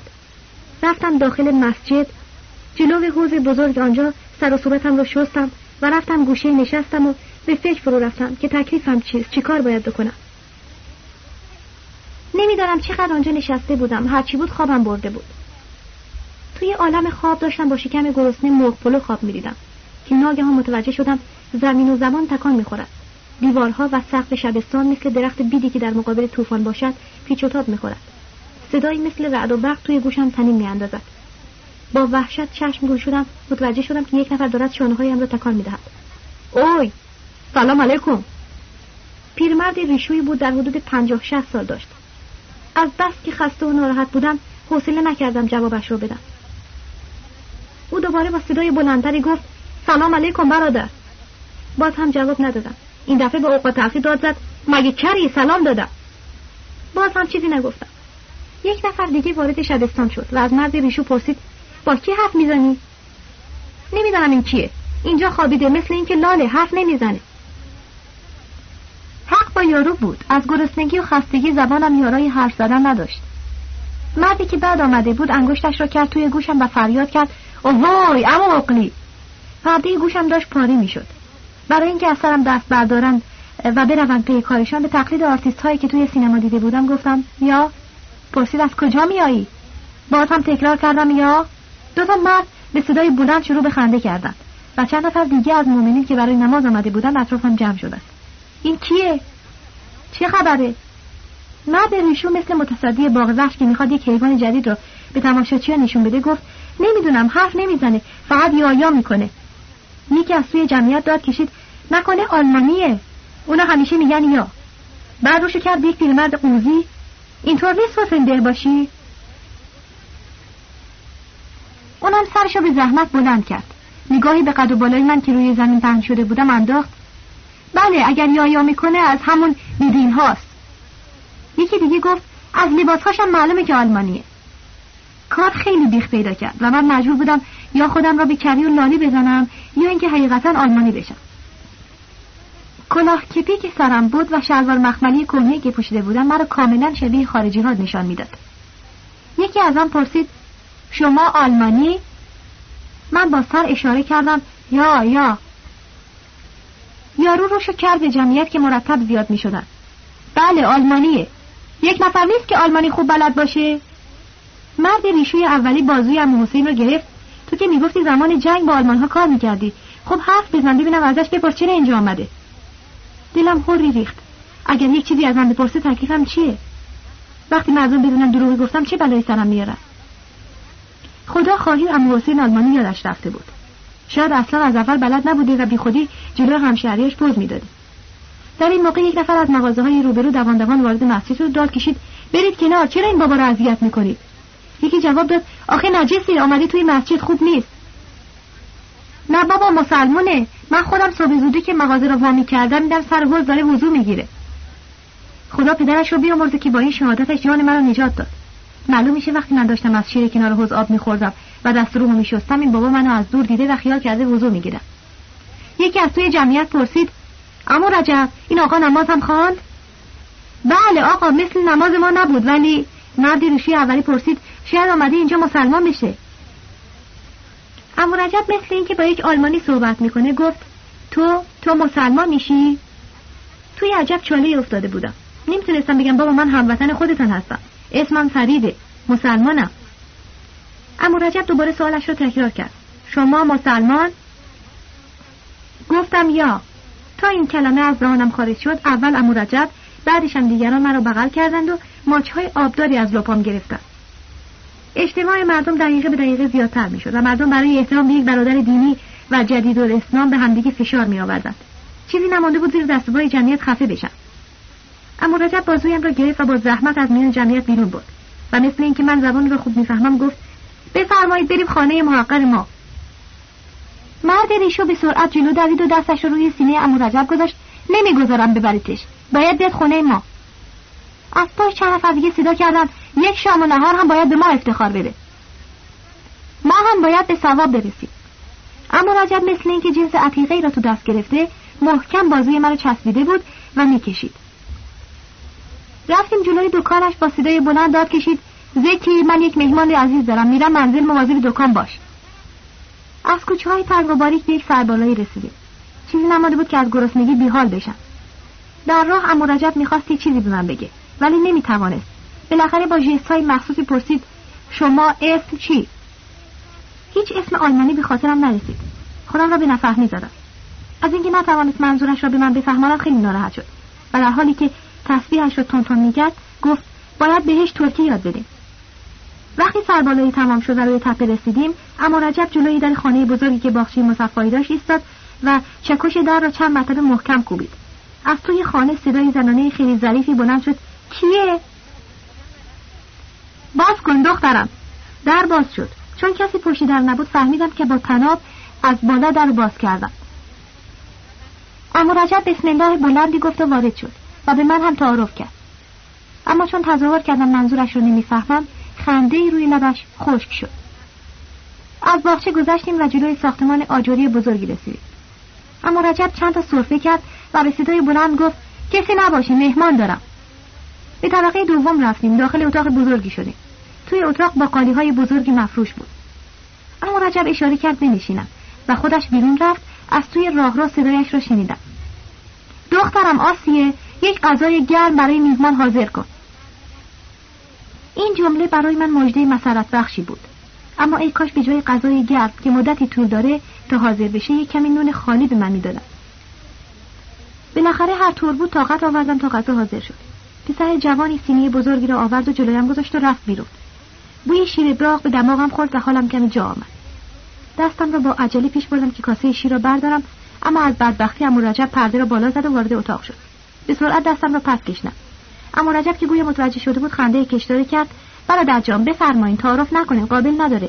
اینجا خانه شماست. من همینطور به صورتش نگاه کردم. اما رجب دستش را به دهانش برد و با اشاره فهمان که غذا بخورم. من هم سرم را تکان دادم. یا یا. و دست پیش بردم کاسه شیر را برداشتم. اما رجب با دست روی شانه های من زد. شما راحت من میرم. او از اتاق بیرون رفت و من مثل گرگ گرسنه شروع به بلعیدن غذاها کردم. نمی‌دانستم از کدامشان بخورم. پنیر خیک کره اصل و شیر کتلت. وقتی شکمم سیر شد و دلم به حال آمد به فکر افتادم زودتر چاره بکنم و از این تله بگریزم. اگر اینها بفهمند بهشان دروغ گفتم و فریبشان دادم بلایی به سرم میآورند که آن سرش ناپیداست. بهتر زودتر جیم بشم و تا گند کار در نیامده فرار کنم. از جا بلند شدم که فلنگ را ببندم و در برم که پرده اتاق کنار رفت و امو رجب با یک آخوند موقر و نورانی توی درگاه اتاق نمایان شدم. به قدری دست شده بودم که چیزی نمونده بود بند را آب بدم و با زبان فصیح خودمون با آقا سلام علیک کنم. اما فورا خودم را جمع جور کردم و دستهایم را مثل صلیب روی سینهام گرفتم و تعظیم کردم. آخوند که خیلی از این عمل من خوشش آمده بود چند جمله عربی گفت که من درست نفهمیدم. بعد در حالی که به طرف من میآمد رویش را به امو رجب کرد و گفت اول باید بدانیم این آقا آلمانی چی کار است. حضرت آقا این آلمانی ها یا سرباز هستند یا آله. معلومه که این آقا آدم چیز فهمیه که مسلمان شده. حضرت آقا چند صرفه کوتاه کرد. البته علم اینها مثل ما نیست و به پایه ما نمی‌رسند. اینها همش برای مادیات کار می‌کنند و با معنویات سر و کاری ندارند. اما رجب سرش را حرکت داد و فرمایش آقا را تصدیق کرد. صحیح است. چیزی نمانده بود که از حرفها و ژستای آنها خنده هم بگیره. زحمت خدایی کردم تا ببینم عاقبت کار چی میشه. حضرت آقا نگاه سنگینی روی صورت و قد و قامت من انداخت. حالا که ایشان مسلمان شده باید از این موضوع استفاده زیادی بکنیم. خدای خودت رحم کن. من بیچاره از چاله در آمده بودم و داشتم با سر می‌رفتم توی چاه معلوم نیست آقا چه خیالی برای من داره و چه جوری می‌خواد از من استفاده کنه. اما رجب می‌خواست حرفی بزند که حضرت آقا مجال نداد و گفت باید عکس های زیادی از او برداریم و به تمام دول اطلاع بدهیم که یک آلمانی مسلمان شده. از شنیدن این موضوع عرق سردی سر تا پایم را فرا گرفت. ایداد و بیداد آمدن این شهر دور افتاده تا گمنام زندگی کنم اینها می‌خواهند مرا دوباره وارد گود کنند. اما رجب دنبال حرف آقا گرفت و گفت بله توی تمام روزنامه های خودمان هم باید عکسشو چاپ کنیم. انگار با که زدن توی سرم. چنون یکی خوردم که نزدیک بود سکته کنم. اگر عکسم توی روزنامه ها چاپ بشه حسابی گند کار در میاد. خداخواهی حضرت آقا با این پیشنهاد مخالفت کردن چی میگی مرد حسابی؟ اگر مرکز بو ببره چنین شخصی اینجاست میاد میبرتش. اختیار سرم را تکان دادم و خنده روی صورتم پیدا شد. باز هم خدا رحم کرد که حضرت آقا و امو رجب متوجه من نشدند. و الا گندش در میآمد امو رجب سیگاری به من تعارف کرد. چیزی نمانده بود بگم سیگاری نیستم. تا گفتم سی سی یادم اومد و چون حرف سین را گفته بودم نمی توانستم ساکت بشم و حرفم را پس بگیرم. گفتم سبفان برهیزن. حضرت آقا و امو رجب حاجواز شروع به تماشای من کردن معلوم نیست زبون بسته چی میگه. باید فورا یک مترجم پیدا کنیم من که حسابی دست شده بودم حرکاتی با دست و صورت کردم. می‌خواستم سر قضیه را یک جوری به هم بیارم. اما رجب خنده بلندی کرد و دستایش را زیر چانهش گرفت و پرسید شما خواب لازم؟ یا یا. اما رجب رو کرد به حضرت آقا. حق داره بیچاره راه زیادی اومده و خسته شده. بفرمایید بریم اون اتاق تا اون استراحت کنه. آنها از جا بلند شدن حضرت آقا گفت اول باید مراسم مذهبی و ختنه را به جا بیاریم. بعد کاری براش درست کنیم اما رجب تصدیق کرد. البته وظیفه ماست که بهش کمک کنیم یک برادر دینی به ما اضافه شده. با خود گفتم مثل اینکه برادر دینی چند بود. صدها هزار برادر دینی این انسانها در فقر و بیچارگی هستند. کسی به فکرشان نیست. حضرت آقا با مهربانی به من نگاه کرد. بله یک زن خوب هم باید برایش بگیریم. به قدری لجم گرفته بود که می‌خواستم از این تظاهر و مسخره بازی دست بردارم و هرچی فوش از دهانم در میاد بهشون بدم. تو را به خدا فکرش را بکنید. این همه مسلمان در فقر و بدبختی قوطی می‌خورند. کسی به فکرشان نیست. ولی برای یک نفر مسیحی که مسلمان شده چقدر ابراز علاقه می‌کند؟ حالا اگه من بگم آلمانی و مسیحی نیستم و برادر دینی شما و اهل مملکت شما هستم آیا باز هم حاضرن به من کمک کنند؟ مسلما نه. اجبارا خنده به روی حضرت آقا و امو کردند و آنها از اتاق بیرون رفتند. پسر بچه رخت خوابی برای من آورد. امو رجب وارد اتاق شد رخت خواب رو نشان داد. دستاشو مثل بالی زیر سرش گذاشت و چشماشو بست. من ضمن حرکت سر گفتم دگوشون یعنی متشکرم. حالا این کلمه از کجا یاد گرفته بودم نمی‌دونم. اما رجب به صدای بلند گفت اگر شما لازم یک چیز صدا بکن. فهمیدی؟ باز سرم را تکان دادم یا. به قدری خسته بودم که به محض اینکه امو رجب از اتاق بیرون رفت مثل درختی که پایش رو اره کنن روی زمین افتادم. خدایا خداوندگارا خودت نجاتم بده. فردا صبح تکلیفم چیه؟ اگر مترجم آلمانی پیدا کنن چی بگم؟ اگر بخوان خط نرم کنن چیکار کنم؟ می‌گویند انسان زندگی خودش را درست می‌کند. ممکن است دیگران برای آدم زندگی درست کنند ولی انسانهایی در زندگیشان بیشتر موفق می‌شوند که روی پای خودشان بیستند و با اراده محکم هدف و نقشه خود را دنبال نمایند. ظاهرا این حرفها همه منطقی و خوب است. ولی آیا در واقع و یا در حقیقت اینطور است؟ درست است که من یک اشتباه کردم و از دبیرستان نظام اخراجم کردم. ولی آیا لباس افسری پوشیدن کارمند بانک شدن شکارچی زنها لقب گرفتن را خودم خواستم؟ به دست خودم بود. نه. انجام هیچ یک از این کارها حتی در خیال من هم نمیگذشت. من هیچ علاقه به این چیزها نداشتم. حالا هم که مرا جای یک نفر آلمانی گرفته بودند و خدا می‌داند آخر و عاقبت من چی خواهد شد؟ نه این دفعه تسلیم سرنوشت نخواهم شد و خودم باید پایه زندگیم را به دست خودم بسازم. امشب اینجا میمانم و فردا صبح زود فرار می‌کنم. احتیاج به رفتن توالت داشتم. تا در اتاق را باز کردم چیزی با تمام لنگرش توی اتاق افتاد و جیغ بلندی در راه رو پیچید. دلم از جا کنده شد و عرق سردی تنم را فرا گرفت. این جوان مرد شده دختر امو رجب بود که گویا داشت از سوراخ کلیس داخل اتاق مرا تماشا می‌کرد و به محض اینکه در را باز کردم نتوانست خودش را کنترل کند و با صورت توی اتاق افتاد و جیغ کشید. با اینکه خیلی ترسیده بودم و وحشتم از این بود که الان امو رجب و سایرین سر می‌رسند و افتضاح کار بالا می‌رود با این حال نتوانستم از تماشای اندام و صورت آسیه که چادر نماز از رویش افتاده بود چشم بپوشم. خدایا چه قدی چه قامتی چه صورتی چه رنگ پوستی چه موهای قشنگی چه چشمای درشتی مثل آهویی که توی تله افتاده باشه. چشمای افسونگرش حالتی عجیب پیدا کرده بود. از خجالت صورتش مثل گل انار سرخ شده و دانهای عرق روی پیشانیش میلغزید. باز خدا پدر دختره را بیامرزه که توانست در آن لحظه حساس و درست در یک لحظه قبل از اینکه در اتاقهای دیگه باز بشه و امو رجب و مادر آسیه بیرون بیان خودش روی آجرهای راه رو بیاندازه. من هم در این مدت کوتاه در را بستم و با تن لرزان پشت در ایستادم و مشغول گوش کردن حرفهای آنها شدم. اما رجب داد کشید چی شد دختر؟ آسیه مثل یک هنرپیشه این ماهی رو ورزید در حالی که صدایش گریه بود جواب داد پام پیچید خوردم زمین. آخ وای! صدای زنانه پرسید طوری شد؟ گمان می‌کنم پام از جا در رفته. آخ مردم! اما رجب کلافه و ناراحت گفت به جهنم می‌خواستی مثل آدم راه بری. خفه خون بگیر میهمان ما بیدار میشه. صدای زنانه گفت برو ببین بیدار نشده باشه. بازم یک مصیبت دیگه. تا آمدم خودم را از پشت در کنار بکشم. اما رجب در اتاق را باز کرد و مرا دید. من برای اینکه نشون بدهم تازه از خواب بیدار شدم خمیازه کشیدم و شروع به آلمانی حرف زدن کردم و هرچی دهنم میآمد می‌گفتم. اما رجب خنده ای کرد. شما لازم بخوابید.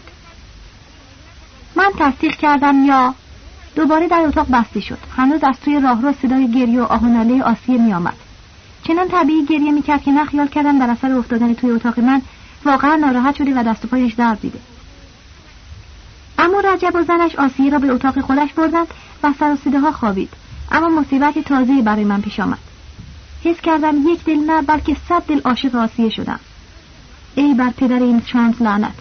نمی‌دانم چرا وقتی شکم آدم سیر میشه یاد عشق و عاشقی میفته ولی این کار هم دست خود من نبود و بدون اینکه خودم خواسته باشم عشق ناگهانی و برقاسا به سراغم آمده بود. احتیاج به رفتن توالت ناراحتم می‌کرد. درست گوش دادم وقتی خوب مطمئن شدم همه خوابیدند کسی بیدار نیست با نوک پا از اتاق خارج شدم توی راهرو روشنایی کمی بود. در آخر راهرو جلوی در یک حوله کوچک روی میخ آویزان بود. خیال کردم این حوله علامت این است که آنجا دستشویی و توالت است. دستگیره را پیچاندم و در با صدای خشکی باز شد و جیغ یک زن با فریاد فحش مردانه مثل توپ توی مغزم صدا کرد و مثل آدمهای برق گرفته همانجا جلوی در خشکم زد.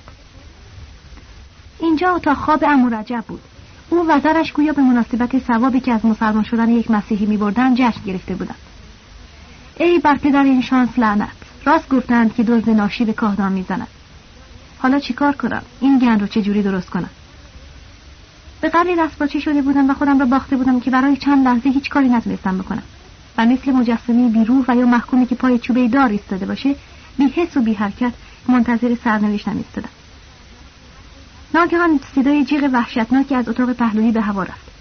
و امو رجب که مثل ببر تیر از رخت خواب بلند شده بود تا شاید مغز مرا داغان کند و یا دندانهایم را بشکند فکر تنبیه من از سرش بیرون رفت. با دست محکم به سینهام گفت مرا از جلوی در کنار زد و اتاق پهلویی که فریادهای ترسالود آسی بلند بود دوید. چتی دختر احمق؟ دوز دوز آمده. کو دوست توی راهرو بود. احمق اون میهمانمون بود.